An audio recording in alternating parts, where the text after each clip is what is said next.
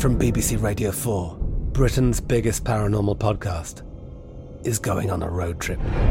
I thought in that moment, oh my god, we've summoned something from this board. This is Uncanny USA. He says, Somebody's in the house, and I screamed. Listen to Uncanny USA wherever you get your BBC podcasts, if you dare.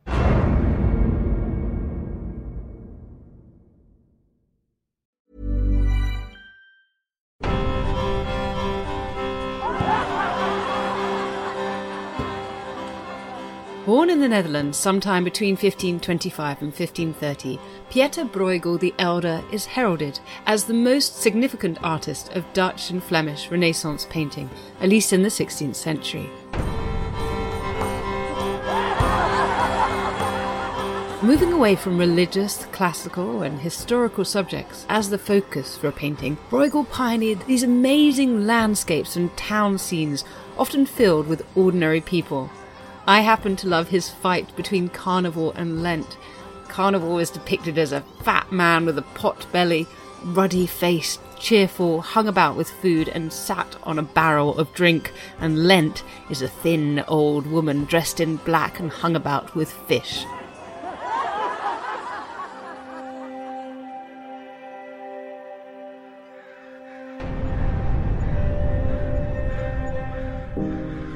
Bruegel was a pioneer, in part this was because he was a product of his time.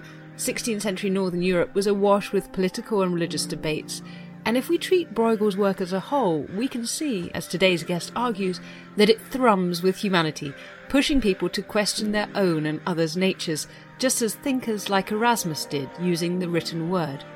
Whether showing people at labour or enjoying pleasure, in scenes of daily life or moments of ritual, and even in his fantastical, surreal spectacles, Bruegel explores what it is to be human. Is man ignorant and insignificant?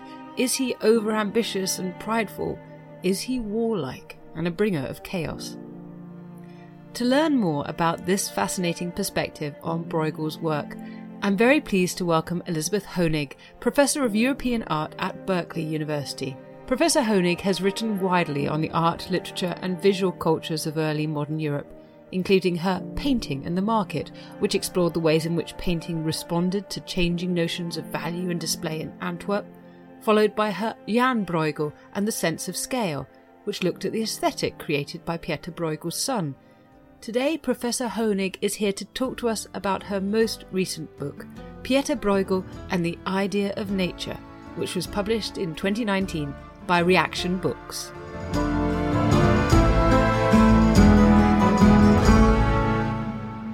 Professor Honig, thank you so much for coming on Not Just the Tudors. I'm really looking forward to talking to you about one of my favourite artists of all time. And I'm so inspired by the ideas of your book. It's going to be great fun. I think so too. Now, I know the records are a little patchy, but could we start with a sort of brief biographical outline of Bruegel's life? Do we know where he trained as an artist, if he travelled, who he married, where he spent most of his working life? His very early life is really mysterious. At some point, he clearly ended up in Antwerp. He spent time working for Peter Coecke van Aelst, who was a designer of tapestries, stained glass, whatever. And he married Peter Coecke van Aelst's daughter, as so often happened with apprentices and their families. So that's his early life. He did travel to Italy, and that's well documented by his own works. Mostly for the rest, he moved between Brussels and Antwerp. He was in one place or the other. And he had two or three children. We're not sure about one of them, but definitely two. And in your book, you suggest that these travels around Europe were very formative for his work. Why do you think this was. You know, many artists travelled, but not many of them turned into him, into Bruegel. So, what are your thoughts on what shaped him? That's a really interesting way of putting it because some people would say, oh, they weren't formative at all because his work is so un Italian. And other artists of his time in Antwerp were much more obviously Italianate. And he's often set up as the guy who sticks with the local tradition. And yet, his travels the whole way through Italy to the very southernmost part of Italy affected in some weird way his worldview. He was able to satisfy a certain curiosity. He also got to see mountains, things that don't exist in the Netherlands, but were very important for him later. He also met other artists there, artists who had very different backgrounds, were more cosmopolitan. He was in Rome, and although he absolutely did not pick up the style traits of Roman art or whatever, he picked up certain ways of thinking, maybe, about the importance of the artist, which was bigger there. But also, really, his landscape was very much affected by his time crossing the Alps. Yes, and there's a sense, even if he's not adopting perhaps the techniques of Italian Renaissance art, he is adopting the epistemology of the Renaissance. He is producing works that kind of come out of their ways of understanding, their ways of knowing things. I was going to say that the kind of humanistic viewpoint that he presents does attach a lot to Northern humanism, but Northern humanism attached a lot to Italian humanism. That was the point of humanism was that it was universal and that different humanisms are all part of one web of thinking. So in my book I talk the most about Erasmus because he's right from there. But Bruegel would have known about other voices as well. It might just be helpful. I think I do this every time anyone mentions the word humanism, but because it has a different meaning in modern society, it might be helpful if you would to give your definition. I like to think of Pico and his oration on the dignity of man as being the kind of manifesto of 16th century humanism, which is Bruegel's era. And Pico says human beings were placed at the center of the universe by God to look out at the rest of the world and survey it and appreciate it. And we have that special ability that no other created living thing has because that was what we're here for. And we are outside of this sort of hierarchy of plants and animals and whatever. We stand outside of it. And because we're outside of it, we can also make choices to change. We can rise or fall. We can become almost as good as God. But we can also become bad. And so our ability to change, to make decisions in the world is also unique as far as he's concerned. Moral decisions are part of the human nature, and that is a fundamental humanist tenet. That's a lovely way of explaining it. And it fits very much into one of the central arguments of your work, which is that Bruegel's pictures were objects for discussion and introspection, this ability of humankind to reflect on things. Can you explain a bit about what this means and also whether it set Bruegel apart from his contemporaries and predecessors? Bruegel really gives us pictures to talk about and to force us not only to talk about them, but to reflect. They aren't static and they don't put forth a message that is unambiguous, which is part of why he's both so fascinating and so frustrating. Because so many artists, you know what they meant. They decided to say something, they said it, and you get the message. That's never true with Bruegel. His paintings have to be animated by people standing in front of them and having discussions. And one of the things they ask you to think about is your own internal system of values, let's say, and whether you have been true to it. That sounds so pat, but it's not. That was, again, a fundamental part of the 16th century humanist universe is figuring out your weaknesses, dealing with them. Don't let them take you over And I think that's often something that Bruegel's paintings push us to consider. Do we know anything about the people who were discussing and reflecting on his work in his time? Did he have patrons? He did. They were varied. I was going to say they're not one group, but actually, quite a few of them were members of one group. And they were the people who worked at the mint.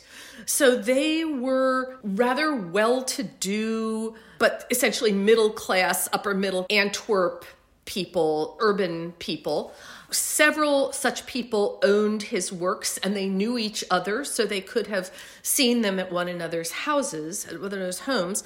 On the other hand, he also worked for Cardinal Granvelle, who was one of the emissaries of the Spanish government, the Spanish court, to the Netherlands, and was a big art patron centered in Brussels and also owned works by Bruegel. Very different sources of patronage. Yeah. And what he's not doing is painting them particularly. He's not doing great portraits or anything. What he's very, very good at doing is painting peasants and conveying their energy and the texture of their lives. Was he groundbreaking in his choice of subject? I think he was groundbreaking in his choice of the way that he addressed the peasants. Because people, especially Germans, had painted lots of peasants before Bruegel. But the Germans, especially the middle class people who bought paintings and prints and stuff, they had very mixed feelings about peasants because of things like the Peasant War. Peasants in Germany had a much more negative overtone already. But in the Netherlands, peasants had a very different meaning, which Bruegel completely picks up on. Peasants were like the guardians of the local past. They held it most purely and clearly so that proverbs that were peasant wisdom were something from our past. Peasant customs, folk customs, meant something about our past to the Netherlands. And that's the side of peasants that Bruegel puts forth in his prints and paintings. That means I have to ask you about a relatively difficult picture to talk about his Netherlandish proverbs, which is from 1559 because it's exactly about this idea of generating discussion and introspection. So this is a very tricky one to describe. It's so peopled with activity. You've got a man in the foreground digging a hole. We've got two men shearing sheep. You've got an old woman appearing to throttle a devil, a man looking like he's going to plunge a sword into a brick wall, and about 200 other people doing things. Can you tell me some of what these details mean? Draw out some of the people and what they're doing and why Bruegel's put them there.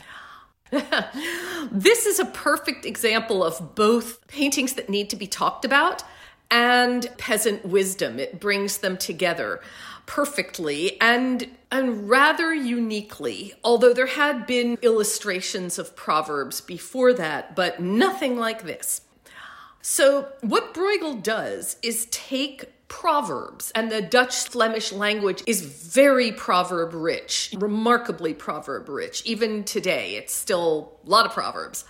So he takes these proverbs and he visualizes them. And as he visualizes them, they both appear ludicrous and nonsensical, like the guy leaning out the window to shit on a globe. But then you take that nonsensical looking thing, like the things you described, the guy pissing on the in sign and whatever. You take that and you retransform it into the words, and the words have this wisdom to them. And so it's a fascinating dynamic that's created between visualization and remaking them into words. People have studied this a lot. They've identified what these proverbs are. Some of them are familiar to us from English as well, like the man banging his head against a brick wall. We say that too, but we don't actually do it. And when you see a guy banging his head against a brick wall, you think, that's crazy. And then you put it back into the proverb and you think, I was just doing something like that. I was banging my head against a brick wall when I was trying to write this text about something or other and I couldn't remember this. And so it relates to something you've done in your life. But more of the proverbs are like, let's take the guy right in the middle who is dressed as a merchant. He's a middle class guy. And he is apparently distributing roses on the ground, and there are pigs eating them. But what he's doing is a proverb, and we have it too. We would say casting pearls before swine. It's a biblical proverb. And in the Netherlands, it's we cast roses before swine, but it's the same idea. And so what he's doing is wasting his talents, wasting his effort on those who don't deserve it. And that's something we've probably all done too. But it looks so crazy when Bruegel puts it into a visual form. So, why do you think he's doing that? Why is he putting proverbs into pictures? Proverbs were a very popular form of literature right through the 16th and 17th centuries in the Netherlands. It's current, it's not weird and out there like it would be today. Erasmus published vast amounts of collected proverbs, and that, as I said, keeps going on into the 17th century. So to collect proverbs is actually a humanist exercise. There are ancient proverbs, there are biblical proverbs, there are peasant proverbs, and often they overlap in interesting ways. And Erasmus talks about that in his proverb collections. So, collecting proverbs is essentially a humanist thing. But in this painting, Bruegel sets those proverbs into action in a way that no book could ever do. And he sets them into action for an audience who are fascinated by this kind of talking. He makes a painting that it has both an erudite value and a kind of social fascination value. Those are the things that he's doing.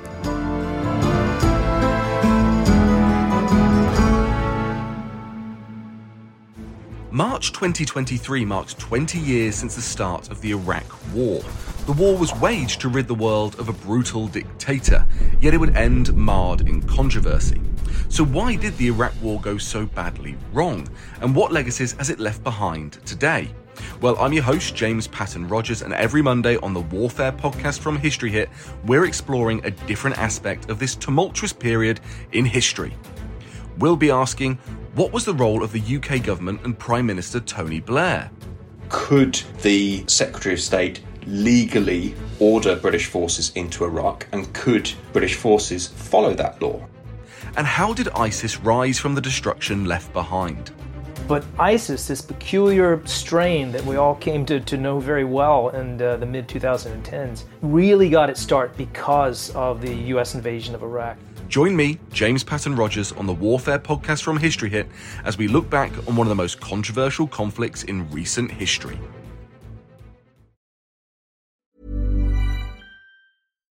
One size fits all seems like a good idea for clothes until you try them on. Same goes for healthcare. That's why United Healthcare offers flexible, budget friendly coverage for medical, vision, dental, and more. Learn more at uh1.com.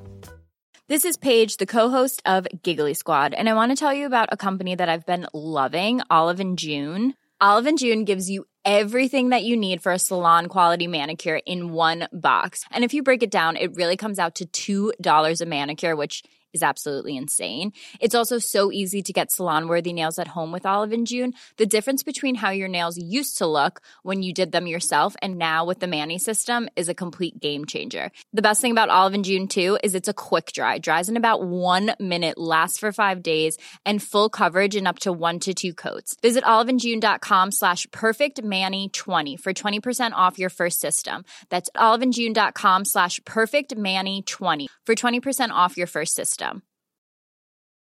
There's never been a faster or easier way to start your weight loss journey than with PlushCare. PlushCare accepts most insurance plans and gives you online access to board-certified physicians who can prescribe FDA-approved weight loss medications like Wegovy and Zepbound for those who qualify.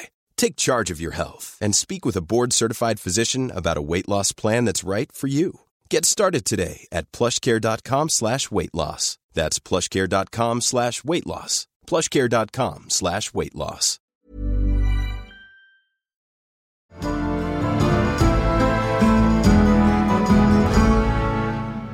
Let's turn to a series of paintings that might be among his most famous, those that represent the months or seasons of the year in landscapes, and six of them survive.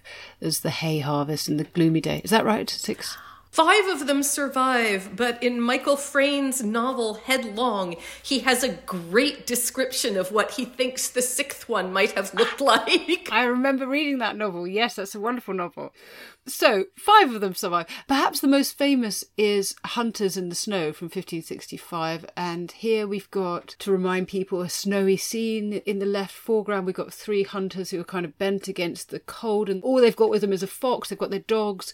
And ahead of them is this valley with a frozen lake. People are skating. And behind it, jagged mountains. You've mentioned not going to find those in the Netherlands. And the eye is also drawn to the crows that we can see in the bare trees and the magpie soaring through the air. In each of Bruegel's landscapes, we go on a journey with the people in the picture as we study the picture. And you suggest that the pieces provoked thought about man's place in the cosmos. Can you tell me more about this line of thought?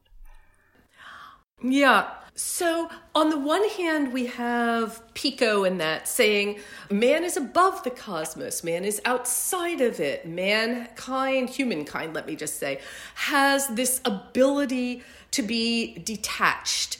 And that was something that went back to antiquity too, a kind of valuing of detachment from the world. And humanists certainly knew about that and related it to a Christian detachment, which is Pico's hopefully talking about the God created cosmos.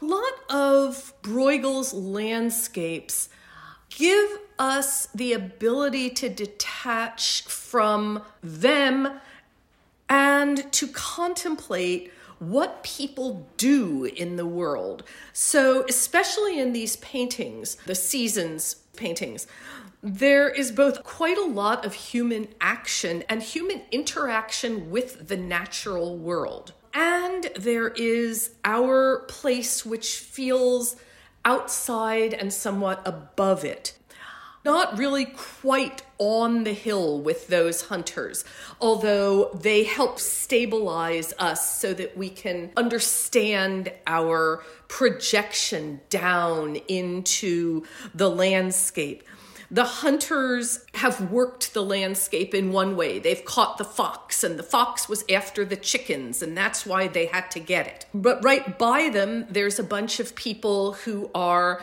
singeing a pig, so they're going to be making a pig dinner. But then below them all in the valley, people play in nature, people skate, people have a kind of natural joy in what nature provides. So Bruegel sets out lots of different ways to think about humanity in the world, even in one painting. But each of the paintings in this series gives the same balance that there's something that's hard, that's tough, that human beings have had to grapple with, whether it's bringing in the harvest or planting or whatever, things that take effort and that are hard. But somewhere in the painting, there's also joy and an embrace of the world. And so those things are balanced out. In the seasons, particularly, perhaps just because of the nature of the series, but Bruegel really puts in an emphasis on the weather, which isn't something that we'd really seen in art before that point, and it's not really something seen much in the decades after his death. So, why was focusing on the weather so significant? How should we see it as this kind of meditation on human nature? I think that the weather adds an element of contingency and chance into the natural world that isn't usually there in landscapes even seasonal landscapes, even the pages of a book of hours. You get the guys are out there planting and sowing and whatever, but you don't get clouds rolling over the hills in the background. You don't get that nature has this balance between threat and promise.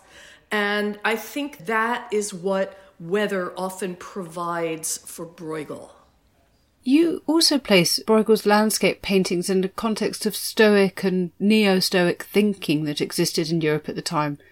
Can you give us a sense of what you mean by contextualizing Bruegel's landscapes in these ideas?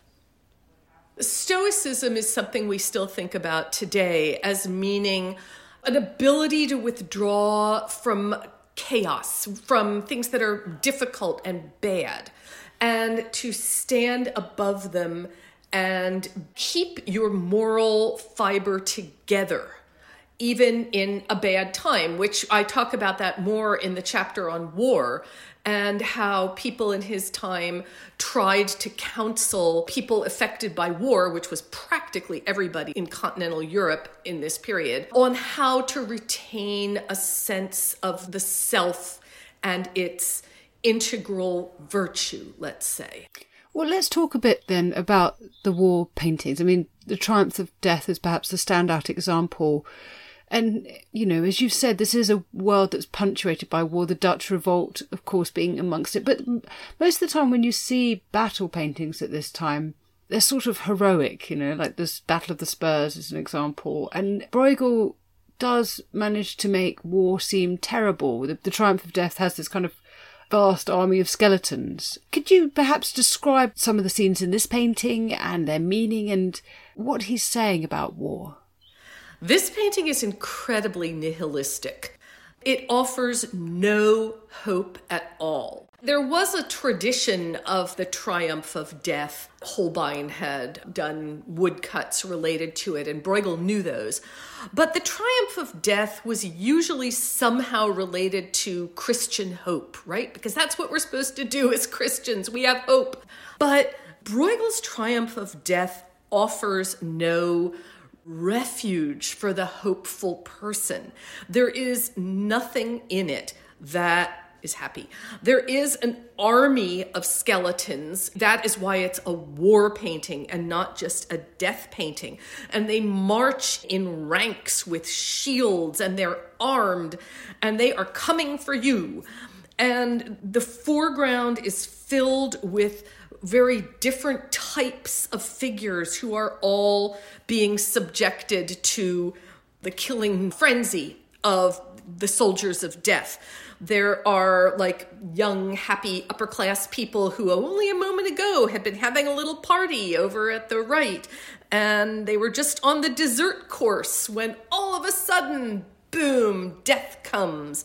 There's a king on the other side, also, death comes. But as you go through all of those enumeration of figures being killed by death, then you move out into the landscape. And that to me is the worst part because the landscape is ravaged. Nothing will ever grow there again. It is brown and barren. And the only things that seem tree like are gallows. Instruments of death are out there in this brown, awful landscape. And in the sea beyond it, the ships are sinking. It's really pessimistic. And there had not been, by Bruegel's time in the Netherlands, a war that was bad. But there had been in Rome. And, and I dare say that he knew about the horrors of war, not just through literature, and Erasmus wrote a lot about the horrors of war, but he also had met people who had experienced it. But he also just had an amazing imagination. Did this critique of war make him enemies? I'm thinking of kings and rulers who might potentially have been patrons Philip II, Duke of Alba, you know, Charles V, people who were absolutely waging war at this time. So I think that nobody was, let's say, in favor of war that hurt civilians. And most, not that they didn't do it, but a lot of the civilian chaos and casualties in war actually happened because the troops weren't paid. And so the people who rushed into Rome to sack it were unpaid troops. And same with Antwerp a generation later. That was the result of the Spanish failing to pay the soldiers. This was never a good thing. And so when Bruegel paints, for instance, in his Massacre of the Innocents, a picture that looks like a Flemish village being horrendously attacked by an army, what it reads as is a disorderly kind of army that is doing terrible things. Although, in his case, in the case of Massacre of the Innocents, there is a commander in there. And you would think that this would read as something really bad about the Spanish and their behavior. And I would have thought that too, except that this painting was repeated, it was copied many times by his two sons a generation later when the Netherlands were under Spanish rule. Go figure. It is always open to different readings, and that is Bruegel's hallmark. I mean, it's so clever, the painting of the Massacre of the Innocents, isn't it? Because at one level, it could be a comment on the Spanish occupation of the Netherlands, and on another, it's a perfectly orthodox reflection on a festival of the Christian church. And so it can always pass as that. Do you think when you look at a painting like that, which is so moving, you've got that cruelly piled group of infants being speared by soldiers, and you know, there's a family begging for the life of their child. And I mean, it's so distressing. You say it was later painted over. Do you think he's trying to encourage empathy? Is he targeting our empathy at any particular individual or group? Not at any individual or group because he's too ambiguous for that. But I do think that he's trying to create empathy for civilians who are affected by the horrors of war. And this painting, not only was it copied many times, it was also described twice by Carl van Mander in his writings about art. So it clearly had a strong impact on him. And he uses it as an example of the depiction of emotions. And he says, No one has ever shown grief and despair and desperation the way that Bruegel does. And this is so interesting because in modern times, this would not be the painting that people would point to if you said, Tell us about people showing grief and despair. And yet, the more you look closely at it, the more you realize that Indeed, the grief and despair are visceral, even in these little bodies, because relative to the size of the painting, the people are pretty small, but you have to go close. And that's part of what makes it feel so awful is that you get quite physically close to these people and then you realize their emotional suffering. It's powerful. Women seem to play quite a significant part in his work. Various examples in Christ carrying the cross, we've got the women shielding their faces in horror when Christ stumbles. Yes, because women are traditionally the gender that don't control their emotions as well as men does, who express. And so yes, he definitely uses them for that. Okay, because he's also got anger depicted as a sort of fully armed woman, and in Dulle Griet, fierce fighters are all women. And I wonder if he's making a comment about women's nature. I suppose what you're saying is that they are considered more emotional in the 16th century. They were definitely considered more emotional. Bruegel had according to Van Mander, but Van Mander knew a lot of anecdotes about Bruegel. So although we don't know the facts of his life, we have quirky stories about him that could well be true. And one of them was that he once dated a woman who lied a lot and he couldn't deal with her lying. And so he said he was going to cut notches on a stick every time she told a lie. And if he got to the end of the stick, he would dump her. And so, um, so, so he had, he had his standards for women not unreasonable. But Dulle Griet, yes, she is the angry woman. She is the woman who is consumed by anger and she leads an entire army of women to the gates of hell. And she is an example of a lot of the sins or the weaknesses that the humanists most liked to trash, including anger and avarice. There were kind of three biggies that we don't like if we're humanists, and anger and avarice are two of them. And this is a picture about women who have sort of unleashed hell upon the world in their letting their anger and their avarice just take over. And that's who de is Mad Meg. I want to pick up on something you said earlier about joy and play because he's also got these wonderful paintings like children's games, which where you've got a town taken over by children at play, or the wedding dance with scenes of peasants dancing. So he shows a lot of popular festivities, and I wondered what you think his paintings have to teach us about fun and folly. Oh, that's a good combination. And there are definitely fools sometimes in these paintings, not the children's games, but in at least one of the peasant dance paintings, there's a fool in the background. The children's games is different from the peasants, but they're related because all of us have been children right? We've all been there, done that. And that's part of what makes the painting children's games. You can really lose yourself in it in a pleasant way because they're children. They're not supposed to be boring and adult. And Erasmus, too, was totally clear about this. Children, they play as good. Castiglione writes about it in The Courtier. Humanist people were completely accepting that there was a time of life when play was what you did. And the play in children's games is a particular type of play. It is a non competitive play. It's a play that's bodily and where you let go, you somersault, you ride the barrel, you blow bubbles, you do things that are kinetic, and the kineticism is what's pleasurable. Erasmus was not in favor of games where you were supposed to be the winner. He thought that was a bad thing. So we also see those kind of fun games just for fun. But it's harder to interpret something like the peasant dance because those are adults. So, what do we make of that? They have the same kind of kinetic bodily pleasure as the children in children's games, but they're more like us. In his prints of peasant games, the peasants are much more like children, and we just read them as childish adults or that peasants have never grown up.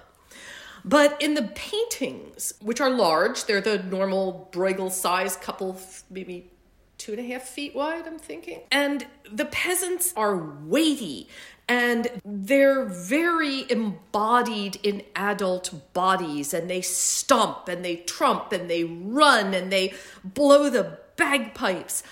But I think it's pretty clear from his prints of peasants that his is a much less judgmental read on peasants than, say, the German imagery of peasants. And something that does see them as more just human beings unfettered by civilization. This has been the subject of a lot of debate in the art history literature. But I feel pretty secure that although we don't look at them and say, I wish I were like that, oh no, we do not wish we were like that because we have grown beyond that, but we still think it's pleasurable. And that's not a terrible thing. That's so interesting. By encouraging reflection or discussion about human nature, do you think that Bruegel wanted to make his beholders into better people? Or do you actually think he's encouraging kind of critique?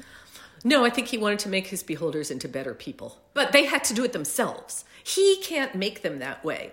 The point of humanist thinking, it's self reflection. You are responsible for your own act acts and deeds. And the only way you can get there is by looking into yourself and saying, I tend to be egotistical. I tend to be proud, which is the third of the big humanist sins.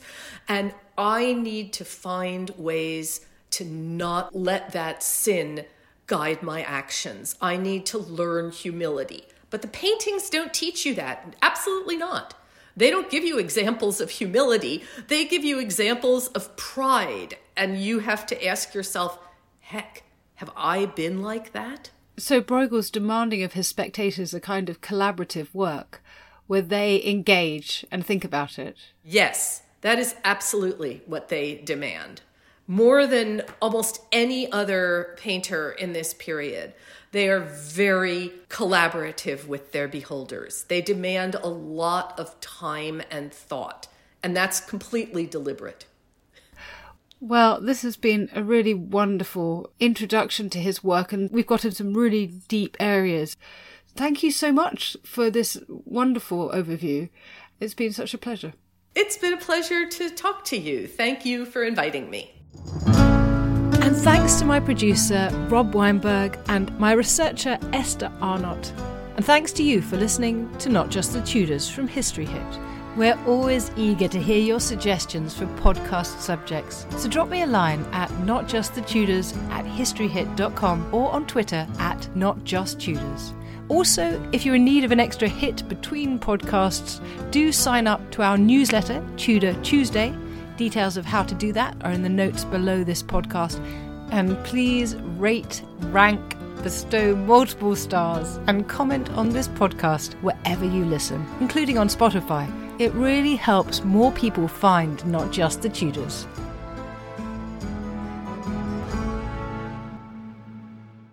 History is full of extraordinary people, the Tudors being just a handful.